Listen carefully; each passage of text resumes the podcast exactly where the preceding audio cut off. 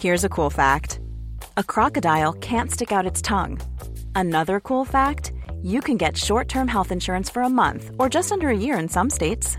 United Healthcare short term insurance plans are designed for people who are between jobs, coming off their parents' plan, or turning a side hustle into a full time gig.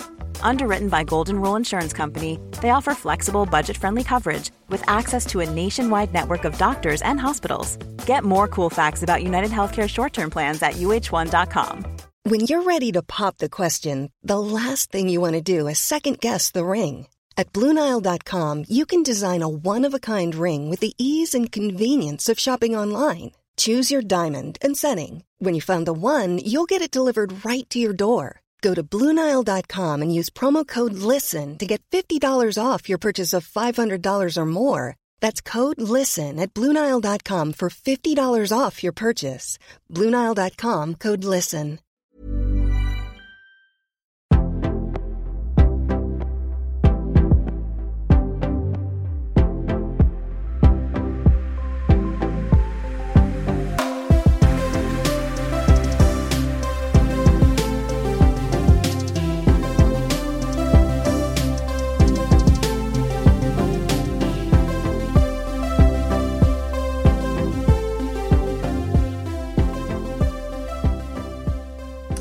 Kristina! Hej! Välkommen till Jag är modig. Tack så jättemycket. Det är jättekul att vi har lyckats få till en tid för du är ju en ganska upptagen kvinna. Mm, ja, jag antar det. Mm, det är det. Men det är så roligt. Eh, Kristina Knight, du har ju en lång erfarenhet inom reklamvärlden. Eh, 30 år ungefär va? Mm. Du har jobbat som copywriter och creative director. Du är också författare av två böcker. Eh, föreläsare och sen ungefär tre år tillbaka så är du egen företagare också. Stämmer bra. Hur du kan.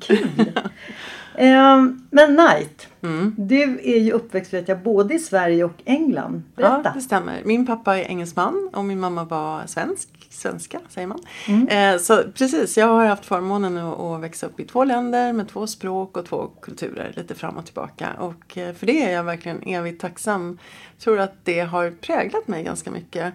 Eh, att alltid tänka att det finns mer än ett perspektiv. Eh, det finns olika sätt att se på saker och ting. Så det, det ser jag som en gåva, verkligen. Eh, Under vilken period bodde du i England? Ja, dels när jag var liten. Då min pappa kommer från St. Albans som ligger ungefär en timme nordväst om London. Eh, så där var jag mycket som barn. Eh, och sen när jag, sen kom jag, jag har gått min skolgång primärt i Sverige men efter gymnasiet så flyttade jag direkt till England och gick på University of Sussex som ligger en timme utanför Brighton och blev kvar i Brighton i ganska många år. Och sen har jag haft en sväng i London eh, med mitt första barn Tom. Eh, då bodde vi i London. Ehm, och sen är det väl så att till slut måste man på något sätt bestämma sig, inte minst när man har familj och barn, att man kanske inte kan hålla på och flacka fram och tillbaka. Så att eh, nu för tiden och sen ganska långt tillbaka bor jag i Sverige, i Stockholm.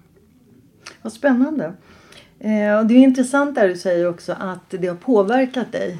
Nej, men är, vi är ju väldigt anglosaxiska i Sverige och engelskan är ett, ett naturligt andra språk för de flesta i Sverige. Så att det är ju inte enorma kulturella skillnader men det är ändå olika. Eh, olika traditioner och, och eh, eh, men språken i sig eftersom jag också är så intresserad av ord och språk så känns ju det väldigt berikande att jag har fått möjlighet att uttrycka mig på, på två språk, i tal och, och skrift. Och eftersom jag jobbar med, med språk så är det en en lite större verktygslåda vilket har varit jättehärligt. Var det självklart för dig att du skulle bli eh, copywriter kanske inte var från början, men kanske journalist eller, eller- men att Ja. du skulle jobba med det skrivna ordet. Det var nog självklart tror jag. För att jag har, eh, skrivandet har liksom varit min uttrycksform från väldigt, väldigt tidiga år. Men att, att jag skulle bli copywriter var absolut inte givet. För det, jag visste inte att det yrket fanns en gång. Utan det var precis som du säger nog journalist eller författare jag tänkte. Eh, och författare verkade svårt och lite ensamt tyckte jag. Eh, så jag hade absolut planer på att jag skulle bli eh, journalist och gärna litteratur och filmkritiker. Så jag pl- pluggade film och litteraturhistoria när jag var i, jag pluggade i England och USA en, en Bachelor of Arts. Så det var liksom tanken att jag blev copywriter i en slump. En väldigt trevlig slump. Hur, hur, hur kom det sig? Började du på, nej du började inte på Hallesia för vi hade ju kontakt Ja. på 90-talet. Ja, ja, visst. När, du, när jag jobbade på stort företag och du skrev åt oss Just kommer jag det. ihåg då. Men, Jo, men det stämmer. Hallo Cederqvist var den första byrån jag jobbade på och då hade jag gått på Bergs eh, ett år innan på den copyutbildning som då bara var ett år. Men innan dess hade jag jobbat som säljare på EF språkresor och fick möjlighet att skriva väldigt mycket där, broschyrer och säljbrev. Och då var det en god vän till mig som sa att vet du att det du gör nu, det är vad en copywriter gör. Va? sa jag, vad är det för något? Hon gick själv på Bergs eh, Art Direction-utbildningen så hon tipsade mig och jag tyckte att det lät jättespännande och på den vägen är det. kul! Ja. Ehm, I en intervju så har du sagt att ehm, nyfikenhet och en genuin kärlek till människans natur är grundläggande ingredienser för att bli framgångsrik i reklambyråbranschen. Kan du utveckla det? Mm. Ja, jag kan ju bara tala utifrån min egen erfarenhet men jag känner att för mig har det varit mina primära drivkrafter. Eh, och jag tror att man behöver vara intresserad av hur människor fungerar, alltså lite beteendevetenskap. Vad är det som driver människor? Vad är det som fångar och berör människor? För det handlar ju om att fånga någons uppmärksamhet och intresse och att bli, vara relevant och bli intressant för någon. Det är ju en utmaning, inte minst i det här enorma bruset som pågår hela tiden. Och för att liksom slå an rätt strängar och trycka på rätt knappar så tror jag man måste ha en, en förståelse för människans drivkrafter och vara nyfiken på människan. Ehm, och, jag är det. Jag älskar att möta nya människor. Jag älskar att fråga människor mycket frågor och försöka förstå what makes them tick. Liksom. Vad är det som, som driver och får oss människor att bete oss eller välja eller välja bort och så. Du är ju en otroligt ödmjuk människa ska jag säga också. Och det är ju fantastiskt i reklambyråbranschen också där det kan vara ganska tufft. Men du har ju liksom alltid haft ditt sätt att vara som är väldigt vinnande. Det är ju en rätt speciell bransch, det får jag väl lov att säga. Eh, det är ganska högt tempo och ehm, ja, höga förväntningar tror jag. Och att vara kreatör är ju såklart utmanande eftersom man alltid förväntas komma med liksom banbrytande nya idéer. Även om problemen är gamla så ska ju lösningarna gärna vara nya och kreativa. Så det finns ju en viss press hela tiden och det, går- det går fort och jag tycker bara att det går fortare och fortare dessutom. Så att det är klart att det är en ganska tuff bransch och till det kommer då i alla fall ur min synvinkel att det också är en ganska ehm, homogen bransch. Det vill säga den är hyfsat mansdominerad och råder brist på mångfald. Så att den kan ju också bli utmanande för alla de som känner att de inte passar in i mallen så att säga eller inte är definierade av branschens normer. Mm, därför att jag tycker du har ju, som jag sa tidigare, du har ju 30 års erfarenhet av reklambranschen. Du har ju varit otroligt modig som hela tiden har drivit den här frågan just med jämställdhet inom byråbranschen. Och 2013 så släppte ju du din första bok, Mad Women, A His- A Her Story of Advertising. Eh, där du har samtal med olika spännande kvinnor i reklambyråbranschen och det är väl också inom kommunikation och design. Men det är ju hela världen som du pratar med kvinnor i. va? Eh, berätta om dina tankar och idén till den här boken. Idén fick jag sommaren 2010 när jag var nere i Italien på semester och upptäckte, och det kan man ju tycka att varför tog det så lång tid för mig att upptäcka det? Jag insåg att alla böcker jag hade läst om reklam och marknadsföring allihopa var skrivna av män. Och jag har ju haft jättestor glädje och nytta av dem, David Ogilvys och Jan Cederqvist och alla fantastiska böcker. Men jag tänkte vad konstigt det är. Vi har ju ändå blivit fler kvinnor i branschen. Varför har ingen kvinna skrivit eh, om reklam och liksom delat med sig av sina erfarenheter? Så då tänkte jag att då får jag väl skriva den boken själv. Och då satte jag mig bokstavligen ner eh, och skrev förordet till det som sen blev Mad Women.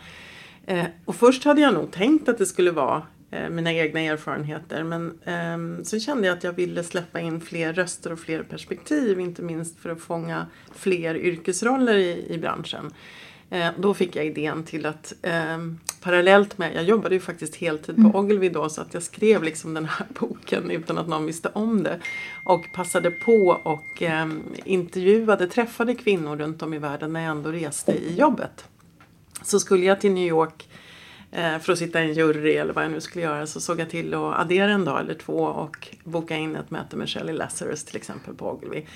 Så att för mig blev ju det en julafton alltihopa kan jag säga. För mötena med de här kvinnorna var ju i mångt och mycket första gången jag själv träffade fantastiska förebilder, kvinnliga förebilder, både copywriters och i andra yrkesroller som jag egentligen hade eh, saknat under hela min karriär.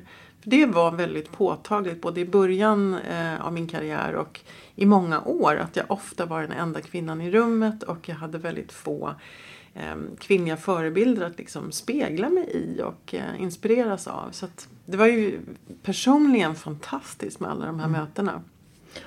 Ja, och det som jag tycker också är så fantastiskt med boken det är ju att den inte bara eh, utifrån ett Sverigeperspektiv utan att det är globalt. Mm. Men jag tycker det här är en viktig bok för alla kvinnor oavsett om du jobbar i branschen eller inte.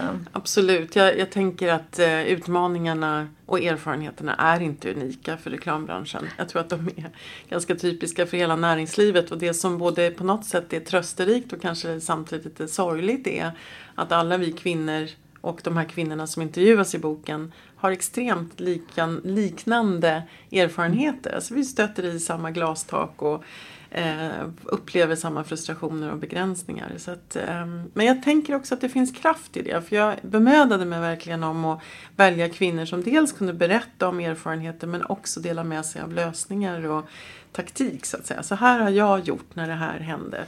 För jag tänker att det är viktigt att upptäcka att man inte är ensam i, i sina upplevelser, att man inte är nojig utan de faktiskt är eh, delade av fler och det finns eh, lösningar och taktiker för hur man kan komma vidare. Och det kommer vi in, tycker jag nästan lite grann på nästa bok. Men mm. innan så tänker jag att det var ju otroligt modigt av dig att skriva den här boken. Men det, det blev ju faktiskt en väldig framgång. Och som också ledde till att du har ju hållit föreläsningar över hela världen med Ja, Nej, men hade någon sagt till mig när jag satt där nere i Italien och skrev det där förordet vid ett litet skraltigt skrivbord att ja, men du kommer åka till Bogotá i Colombia och Mexico City och Milano och Berlin och så hade jag ju bara skrattat och sagt nej. För jag, jag, skrev verkligen boken ur min egen frustration och du säger att jag är modig. Mm. Jag tänkte inte ens så. Jag bara tänkte att jag bara måste göra det här. Mm. Och i och med att jag under årens lopp har träffat så många unga kvinnor när jag föreläser, när jag undervisar på Bergs och Forsbergs och, och så vidare. Och förstått att fler än jag har den här längtan och det här behovet av förebilder så kände jag bara att ja, men någon måste göra det här jobbet. Mm. Eh, så det var väldigt mycket sprunget ur, en, ur ett eget behov och en iakttagelse av att det var ett delat behov. Ehm, men det har ju såklart varit helt fantastiskt att komma ut i världen och få prata om de här frågorna. Inte minst i länder ja, som till exempel Mexiko och Colombia där jag nästan blev mottagen som en rockstjärna för att hungern efter eh, de här diskussionerna har varit så enormt stor och, och det har inte funnits forum för det riktigt och Sverige ses såklart som ett föregångsland i mångt och mycket i de här eh, frågorna. Så att eh, jag kände mig ju extremt välkommen och kände att jag fick fantastiska möten med människor som mm. har betytt jättemycket för mig. Som du sa också att du jobbade ju heltid. Mm. Har familj. I och för mm. sig äldsta sonen bodde ju inte hemma då. Väl? Mm, nej. Nej. Men din yngsta bodde ju hemma. Ja. ja. Och, och sen jobba heltid och sen skriva bok. Det är ju tufft. Ja, det var ju en jättedum idé. jag är extremt disciplinerad. Alltså skrivandet är ju som sagt var min uttrycksform sedan många år tillbaka. Så att jag har jag har lätt för att skriva och jag har lätt för att disciplinera och liksom förvalta min tid. Så att eh, det har gått. Men, men, jag var rätt trött efter första boken. Mm. Och den andra boken har jag haft lyxen att skriva under helt andra omständigheter. Eh, det vill säga att jag har varit eh, frilans och inte anställd. Så jag har kunnat eh, eh, ja, förvalta min tid på ett helt annat sätt. Mm, för att nästa bok den kom ju fem år senare. Den mm. lanserade du i år var det mm. release på den. I mm. våras, i maj tror jag mm, det var. Eh, Not buying it. Mm. Och det var ju liksom helt rätt och med tanke på hela metoo debatten och alltihopa. Men det jag tycker är bra det är ju just det här att den är ju mer en handbok.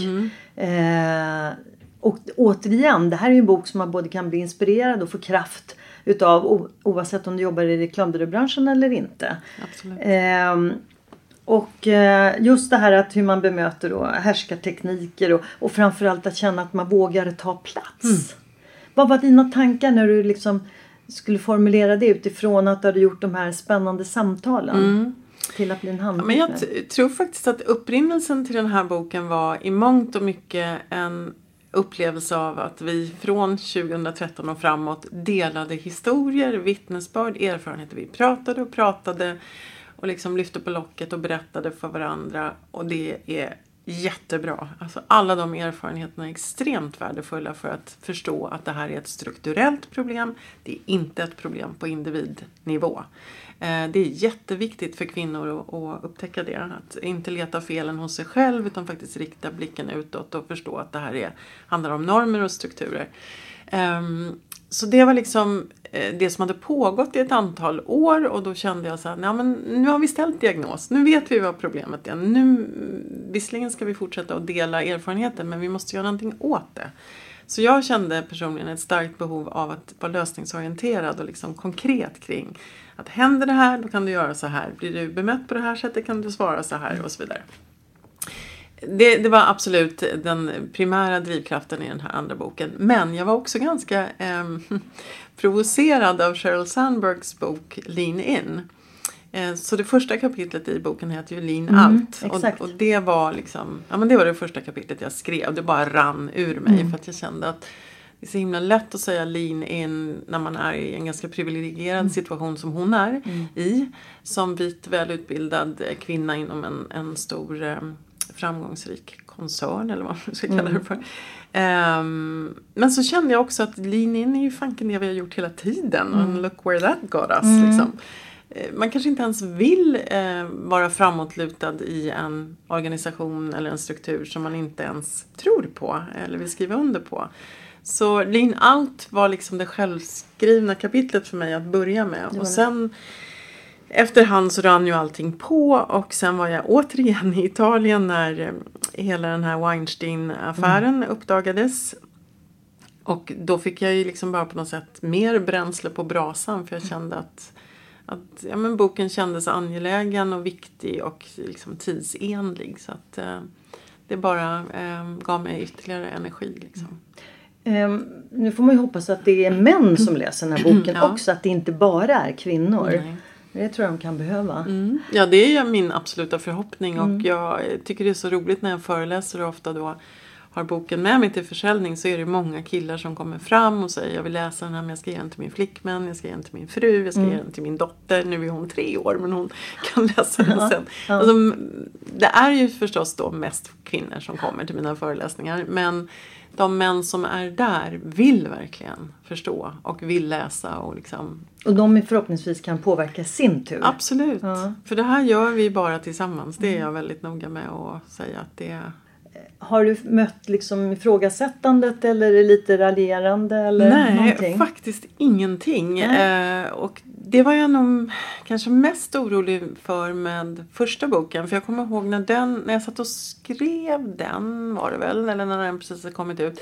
Så var det någon sån här Uppdrag granskning eller Agenda eller något program på TV där många kvinnliga journalister och författare klev fram och vittnade om hur eh, ja, men både mordhotade och, och liksom allt smutskastade och allt det här de hade blivit. Så jag, jag var helt förberedd på att jag skulle få uppleva någonting liknande. Men har inte sett någonting av det. Eh, och jag vet inte vad anledningen till det är. Jag tror en del av det kan vara att min bok kom ut Timingen blev väldigt, väldigt bra på den första boken för det låg liksom i luften. Eh, och sen är jag eh, kanske då som du säger ödmjuk. Men jag har ju bemödat mig om i bägge mina böcker att mitt uppsåt är eh, att vi måste göra det här tillsammans. Det är samarbete. Det handlar inte om att kvinnor ska ersätta män eller göra på sam, liksom konkurrera ut männen på samma sätt som männen alltid har gjort eller om det nu är så. Utan det här är eh, liksom, det här måste vi göra tillsammans för att det ska bli hållbart och långsiktigt. Och jag tror att det tonläget eh, har gagnat eh, mitt budskap. Nej, det är ju extremt individuellt tänker mm. jag vad mod är och, och det är ju en liksom personlig resa var en av oss gör. Jag brukar säga att jag har varit mer tålmodig än modig. Eh, för det tycker jag har varit kännetecknande för mig att jag har varit bra på att lyssna, eh, bra på att ge plats åt andra bra på att liksom ge uh, people the benefit of the doubt. Det här har jag ägnat mig åt i större delen av mitt liv. Och jag tycker att det är lite roligt att ordet tålamod egentligen består av två ord, tåla och mod. Och jag brukar säga att jag har nog tålt mycket. Alltså jag har varit väldigt um, tålmodig som sagt var. Men ju äldre jag har blivit så har jag nog också inför mig själv blivit väldigt mycket tydligare kring vad jag tycker är okej okay och inte okej. Okay, vilken värdegrund jag vill verka utifrån och vad jag vill stå för och representera. Så över tid så har jag tålt mindre och mindre. Så där ordet tåla har trillat bort mm. och kvar är mod. Um, så jag känner mig mycket modigare nu än vad jag gjorde när jag var yngre. Jag känner att jag har ingenting att förlora. Jag är egentligen inte rädd för någonting. Uh, och jag känner att jag är gammal nog, modig nog, um, mogen nog, whatever. Att, att ta den här striden och känna att jag kan stå upp för det. Jag känner mig väldigt uh, trygg i min värdegrund och vad jag vill agera utifrån. Och känner att hade jag nu fått skit för första boken eller andra boken så hade jag klarat det. Liksom, det hade varit värt det. Om du bottnar i dig själv? Ja, I guess. Mm. Ja, intressant. Och det här är ju en viktig debatt som vi ska hålla levande mm. hela tiden och framförallt hjälpa varandra. Life is full of awesome what ifs and some not so much, like unexpected medical costs. That's why United Healthcare provides Health Protector Guard fixed indemnity insurance plans to supplement your primary plan and help manage out of pocket costs. Learn more at uh1.com. Hey, it's Ryan Reynolds, and I'm here with Keith, co star of my upcoming film, If, only in theaters, May 17th. Do you want to tell people the big news? All right, I'll do it. Sign up now and you'll get unlimited for $15 a month in six months of Paramount Plus Essential Plan on us. Mintmobile.com slash switch. Upfront payment of $45 equivalent to $15 per month. Unlimited over 40 gigabytes per month. Face lower speeds. Videos at 480p. Active Mint customers by 531.24 get six months of Paramount Plus Essential Plan. Auto renews after six months. Offer ends May 31st, 2024. Separate Paramount Plus registration required. Terms and conditions apply if rated PG. Ever catch yourself eating the same flavorless dinner three days in a row? Dreaming of something better? Well, HelloFresh is your guilt-free dream come true, baby. It's me, Gigi Palmer. Let's wake up those taste buds with hot, juicy pecan-crusted chicken or garlic butter shrimp scampi. Mm. Hello Fresh. Stop dreaming of all the delicious possibilities and dig in at HelloFresh.com.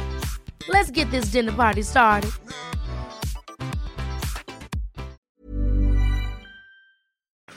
Eh, för du har ju också nu andra uppdrag mm. kan berätta kanske bara om några uppdrag för jag känner att en del eh, hänger samman tycker jag lite grann med ditt mod. Och din omtanke och det du drivs av. Mm. Nej, men jag tänker ju att det här med jämställdhet är en hållbarhetsfråga. Så att jag är väldigt upptagen av eh, jämställdhet på olika sätt och är därför styrelsemedlem i Fredrika Bremer-förbundet som är eh, Sveriges äldsta kvinnoförbund men det är opolitiskt och det är öppet för kvinnor och män vilket jag gillar. Jag är också styrelsemedlem i WaterAid och tillgången till rent vatten och sanitet är i allra högsta grad en fråga om jämställdhet eftersom kvinnor i många länder ägnar timmar åt att mm. hämta vatten och inte därför kan gå i skolan eller bli självförsörjande eller utbilda sig och så vidare. Um, så att jag, jag är aktiv på det sättet. Jag kan unna mig den tiden. Jag har vuxna barn och jag är inte anställd någonstans. Så jag har liksom dukat upp mitt eget smörgåsbord med de rätter jag tycker är viktiga. Och, och i det ingår som sagt var en del styrelsearbete. Och arbete med kommunikation där jag hemskt gärna vill driva frågan kring representation. Hur ser reklamen ut? Vilka är det som får vara med? Vilka representerar vi? Vilka är synliga? För det är jätteviktigt. Mm. Eh, vårt samhälle är tack och lov rikt på mångfald. Men branschen, reklambranschen har varit jättedålig på att spegla det. Och, och populerar vi inte våra byråer med samma mångfald och, och rikedom i perspektiv och erfarenheter så blir vår kommunikation enfaldig och irrelevant. Mm. Eh, så att det är liksom, om man inte köper jämställdhetsretoriken i det där så måste man ändå förstå att det också i, i, ehm, i slutändan handlar om bottom line, om lönsamhet. Om mm. varumärken ska klara av att kommunicera på ett intressant och relevant sätt så måste vi vara inkluderande. Mm. Jag tänker att vi kanske ska komma in lite grann på det här med mod. Mm. För nu har vi berört lite grann dig som yrkesperson och, mm. och um, inte så mycket kanske privat. Mm. Men du lever ju i, i en familj med mm. barn och det känns som det är stor harmoni där. Jag tror vi bråkar och har oss lika mycket som alla andra. Ja Nej, men det vore väl lite konstigt annars. Ja, det är mänskligt. Nej men jag är jättelyckligt gift med en väldigt fin person som... Eh, Som inte är i byråbranschen. Nej. Det är väl skönt. Ja, han är möbelsnickare och, och eh, kreativ på det sättet. Men precis som du säger, ganska skönt att man inte gör exakt samma sak. Eh, två vuxna barn, eller vuxna vid det här laget då. Eh, och en hund, Ja, som heter Chelsea. och varför? För att det är det bästa fotbollslaget Ja. såklart. Det går väldigt bra för dem just nu. Ja, det gör Jag det. passar på på, påpeka. Härligt. Ja. Men du, om vi går in nu då på mod. Mm. Vad är mod för dig? Men mod tror jag handlar om att, att utmana sig själv, sina egna rädslor. Att liksom våga ta det där klivet och testa och göra någonting som man kanske inte tror att man klarar av eller vilket som känns jätteläskigt. Eh, och så gör man det och ja, nu kanske jag föregår det lite men jag vet att vi skulle prata om vad, vad, vad är att vara framgångsrik. Då tycker jag att, att vara framgångsrik är när man har tagit det där klivet, varit modig och faktiskt landar i det och levererar och växer i det. Det är ju en enormt stor personlig framgång. Som gör att man växer och vågar igen och, och så vidare. Kan du berätta om något tillfälle när du känner att du har varit modig? Mm.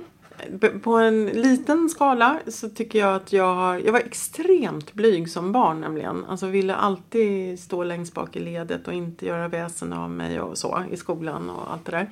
Eh, Så det, där har jag utmanat mig själv jättemycket, inte minst med mina föreläsningar eh, där jag nu ledigt står inför tusen personer och pratar och bara tycker det är kul. Men de första gångerna jag gjorde det, till exempel på Bergs, så var jag ju kräkfärdig av nervositet och undrade liksom varför gör jag det här? Eh, jag måste ju inte. Eh, men ja, Och det är ju ett mod om något. Ja men då har jag liksom drivit mig själv och det är jättekul att jag nu är helt bekväm med det. Men rädslor har vi ju alla. Ja, gud Vad ja. har du för rädslor? Är Aj. det något du vill dela med dig? Ja, absolut. Jag tycker nog egentligen bara att jag är rädd för en enda sak. Och det är att bli av med min familj. Jag, jag känner att jag är inte så himla rädd. Det är klart, skulle någon säga att jag skulle hoppa bungee jump eller dyka från femman. Jag skulle ju absolut känna någon slags skräck i kroppen. Men, men det är liksom inte en stor rädsla. Det, det är bara att göra liksom. Men, men att mista sina nära och kära, alltså det. Jag förstår inte hur man överlever det. Det är min stora rädsla. Men det är också intressant för jag tänker du måste ju ha haft säkert andra rädslor när du var yngre som du har på något sätt kommit över nu i, i samband med alla olika steg som du har tagit i olika riktningar och som har Ja. stärkt ditt... Mm. Ja men att prata inför publik Ja, var ju precis. fruktansvärt jobbigt när jag var yngre. Att, eh, att, att våga ta plats i, i liksom att ha en synpunkt som kanske är avvikande. Så jag är ju uppfostrad med brittisk diplomati. Alltså mina förä- bägge föräldrar har varit väldigt så diplomatiska och ödmjuka. Så att I don't make waves liksom. Eh, tar inte jättemycket plats och eh, hävdar inte, har inte hävdat min åsikt utan varit, ganska, liksom varit snäll. Så det har ju varit en träningssak också. Att faktiskt våga höja rösten och säga ifrån och ha en Tror du avvikande... inte att det är också en del av din framgång? Jag tänker nu i, eh, i det här att alltså jag har, alltså alla människor som jag har träffat i, i byråbranschen, man nämner ditt namn, så har ju alla bara positivt att säga. Och jag tror att en stor del är det här som jag sa tidigare, att du är väldigt ödmjuk. Men det kanske också bottnar i det här med att du har stått för din sak men du har ändå varit väldigt diplomatisk och liksom framfört det på ett, på ett eh. Jo, vänligt sätt. Men ja. ändå stått kvar. Du har ju inte svajat Nej. för dina synpunkter. Nej. Eller åsikter. Nej, jag har ju liksom nog varit ganska trygg i mig själv hela tiden men inte velat göra så himla mycket väsen av mig. Eh, Men det handlar ju, del- dels handlar det om min uppfostran och min läggning tror jag, min personlighet. Och sen handlar det mycket om att jag gillar att bli bemött på det, själv, det sättet själv. Jag gillar när folk lyssnar och är liksom ödmjuka och, och vänliga och snälla. Så att det handlar ju liksom att man försöker vara som man vill bli bemött. Känner du att du är chef över ditt eget liv? Ja, numera känner jag det. Ja. när man har vuxna utflugna barn så får man ju sitt liv tillbaka brukar jag säga. Alltså man, får ju, man kan disponera över sin tid på ett helt annat sätt. Man behöver, behöver inte göra massa brandkårsutryckningar med läxhjälp och matlagning och allt det där som har varit ljuvligt och extremt eh, utbildande och lärande på alla sätt och vis. Men jag har ju mycket mer tid och kan disponera över den på ett sätt som jag vill. Så att Ja, jag känner väl att jag är chef för min egen tid. Sen är jag fortfarande ganska dålig på att säga nej för jag tycker allt är kul. Typ. Och jag säger ja till alldeles för mycket. Vad är dina nycklar då till att vara, eller till det här med framgång? Mm. Ja, men jag tror att det, det jag berörde lite grann kanske, mm. att, att våga utmana sig själv hela tiden. Liksom. Vilket jag också gjorde när jag sa upp mig från mitt senaste jobb då som CD. Eh, det var ju, jag CD, alltså Creative ja, Director. Ja, ja, precis. Kreativ chef på en byrå där mm. jag trivdes jättebra, fantastiska kollegor.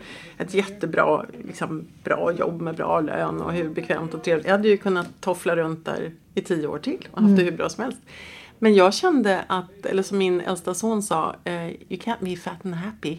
Så han, uh, han sa det om sig själv för att han också kände att det var en liksom, förändringsfas. Han sa, you can't be fat and happy when you're 25 and by the way you can't be fat and happy when you're 50 plus either mum.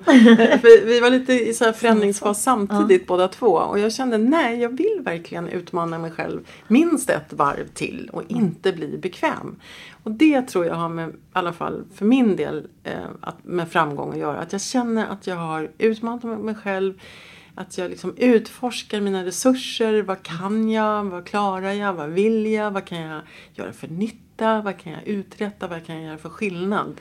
Då, då, om jag känner att jag på något sätt gör nytta och skillnad, då känner jag mig framgångsrik. Mm.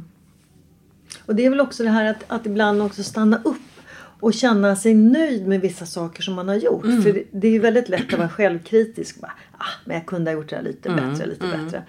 Men eh, just att kunna känna sig nöjd. Ja, men det här blev ju faktiskt riktigt bra utifrån de förutsättningarna. Va? Ja, absolut. Och sen inte jämföra sig med andra. Men det är väldigt lätt att göra. Och då tänker jag, då kommer vi in lite grann på det här med självförtroende. Mm. Eh, hur stärker du ditt självförtroende? Nu tar vi inte självkänsla utan självförtroende. Åh, vilken svår fråga. Jag känner mm. mig nog... Alltså jag, jag är ju gammal, det vore ju skandal om jag inte hade självförtroende. nej, nej, men jag, jag, tror inte att det nej, hänger ihop med inte. ålder faktiskt. Nej, men jag känner mig väldigt trygg i vad jag står för mm. och vad jag gör. Men det har också med det här skiftet att göra, att jag faktiskt lämnade min heltidstjänst för att man jobbar på en byrå så jobbar man ju med uppdrag av alla sorter. Ibland så var det ju, ska jag villigt erkänna, kampanjer och eh, kommunikation som jag inte hundraprocentigt kände att jag kunde stå bakom. Och det har stärkt mig väldigt mycket och gett mig ännu mer självförtroende att nej, jag vill bara göra saker som innebär att jag kan titta mig själv i spegeln, titta mig själv i ögonen, se mina barn i ögonen och stå för det jag gör. Så det har absolut bidragit till en, ett liksom bättre självförtroende. Jag känner mig säker och trygg i det jag har valt att göra. Mm. Men alltså, man är ju människa så man kan ju vackla. Jag, jag tyckte jag hade gjort en ganska dålig föreläsning häromdagen. Jag, vet inte, jag brukar inte känna så men... Och, tror inte du att det är ganska viktigt också att man faktiskt kan känna så? Jo. Att, att nej, men blev det här verkligen bra eller är det så här? Och, och för att också komma igen. Jo, jag tror att det är ett tecken på att man vill mycket ja. och att man inte är fat and happy nej. utan att man liksom hela tiden vill utvecklas och göra mm. bättre. Jag vill ju inte hålla samma föreläsning liksom varje gång på, på liksom autopilot utan nej. jag vill kunna utvecklas och bli utmanad och så. Så jag, jag, tror absolut att det är bra men det kan också vara väldigt jobbigt. Mm. Såklart. Mm. Men du, när och var hämtar du ditt inre lugn eller får energi? Ehm, jag älskar att sitta på kaféer och läsa böcker och bläddra i tidningar och dricka kaffe eller något annat och titta på människor och liksom bara känna att jag är en åskådare. Att jag inte behöver delta i ett samtal eller i ett sammanhang. Jag gillar verkligen att iaktta. Det ger mig mycket vila, det ger mig idéer, det ger mig tankar och reflektion. Så det gillar jag. Gillar också jättemycket att vara ute i naturen med min hund, ute i skärgården, springa på klipporna där ute vid havsbandet. Älskar att sitta på en liten piazza i vår lilla by i Italien. Mm. Så jag vilar ju när jag får reflektion. Och kan, reflektion kanske är min typ av meditation då. För att Absolut. jag hinner ju inte riktigt reflektera i vardagen när jag är igång och jobbar och, och håller på. Så att reflektion blir mitt, mitt sätt att liksom ladda batterierna. Relationer då? Vad betyder relationer för dig? Jag tänker både på jobb och privat. Jättemycket. Alltså, i, början pratade vi om min kärlek till människor. Alltså, Jag tycker väldigt mycket om människor och möten och liksom nyfiken på hur människor väljer att leva sina liv och hur tänker de och hur gör de och så här. Så relationer är jätteviktigt för mig. Eh, men ensamhet, det finns ju ett sånt fint ord på engelska, solitude, är också väldigt viktigt för mig. Jag kan bli övermätt på eh, stimulans av människor och sällskap så här, så jag har enormt behov av att också vara själv ibland och reflektera. Eh, men relationer är jätteviktiga för mig. Jag är otroligt lycklig över min familj. Den betyder ju såklart mest. Liksom min man och mina barn. Och min pappa, min mamma har gått bort tyvärr. Men min syster och liksom min närmaste vänkrets är ju extremt värdefull. Utan dem hade inte jag varit där jag är idag. Det är jag helt övertygad om. Och, och sen som du sa det här med att behovet av att vara själv. Och det är ju så. Det är en, då väljer du ju själv att vara själv. Det är ju inget påtvingat. Nej, utan- exakt. Det är lyx Det, blir, det är att- verkligen att lyx. ha både och. Ja, Mm. precis. Sen tror jag mig veta att du är väldigt duktig på nätverka också. Nu tänker jag jobbmässigt. Mm. Jo, alltså det är jag, men kanske inte på det där klassiska sättet. För när man säger ordet nätverka så, så får jag åtminstone bilder i huvudet när man minglar och man är duktig på att röra sig i rummet och prata med olika människor och koppla ihop människor och sådär.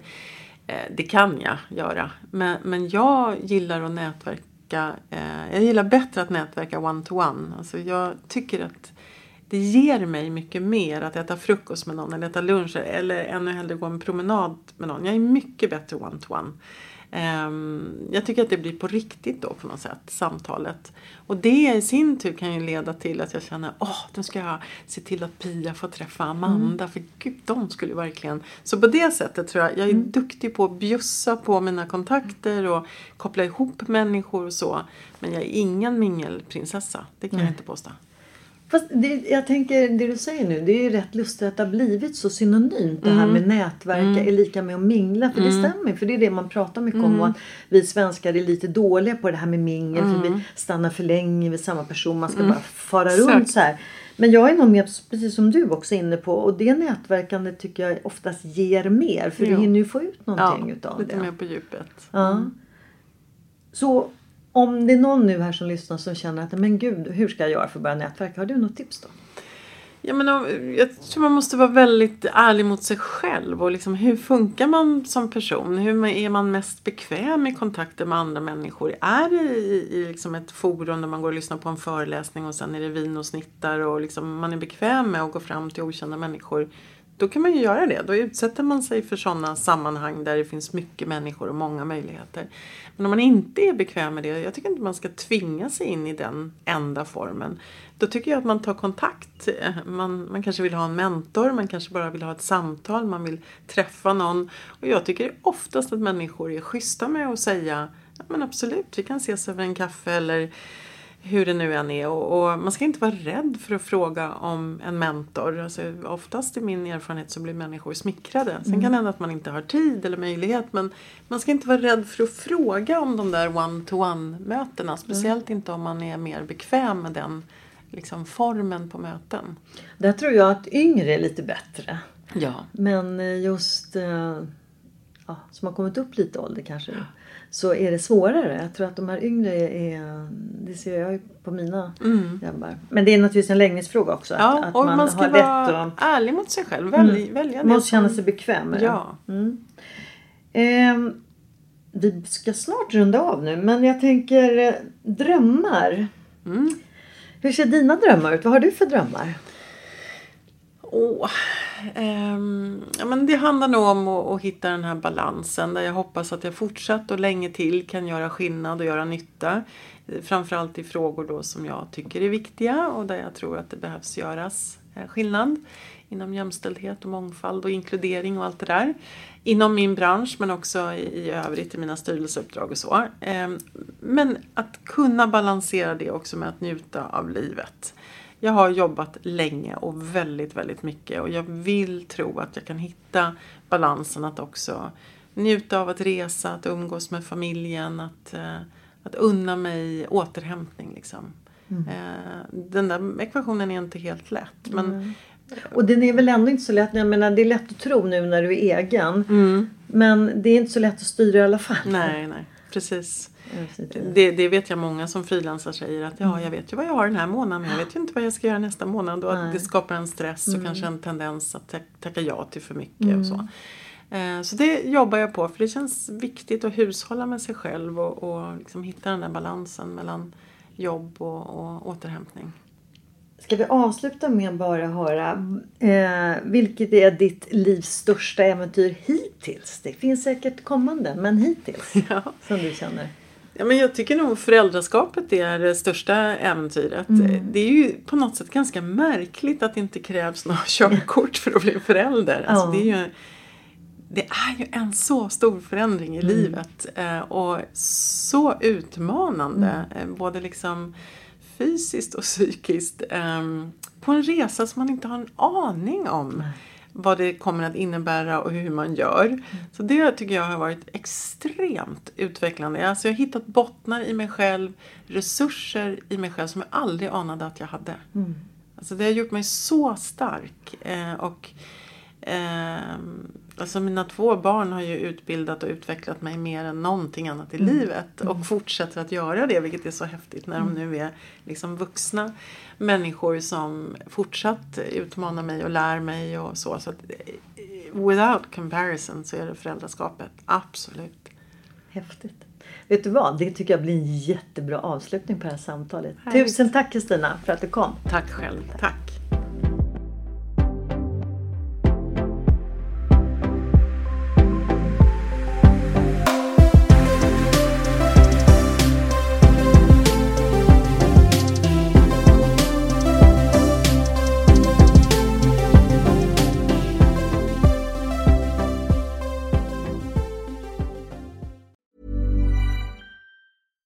Catch yourself eating the same flavorless dinner three days in a row? Dreaming of something better? Well, HelloFresh is your guilt free dream come true, baby. It's me, Gigi Palmer. Let's wake up those taste buds with hot, juicy pecan crusted chicken or garlic butter shrimp scampi. Mm. Hello Fresh. Stop dreaming of all the delicious possibilities and dig in at HelloFresh.com. Let's get this dinner party started. Hey, it's Paige DeSorbo from Giggly Squad. High quality fashion without the price tag. Say hello to Quince. I'm snagging high-end essentials like cozy cashmere sweaters, sleek leather jackets, fine jewelry, and so much more. With Quince being 50 to 80% less than similar brands. And they partner with factories that prioritize safe, ethical, and responsible manufacturing. I love that. Luxury quality within reach. Go to quince.com slash style to get free shipping and 365 day returns on your next order. Quince.com slash style.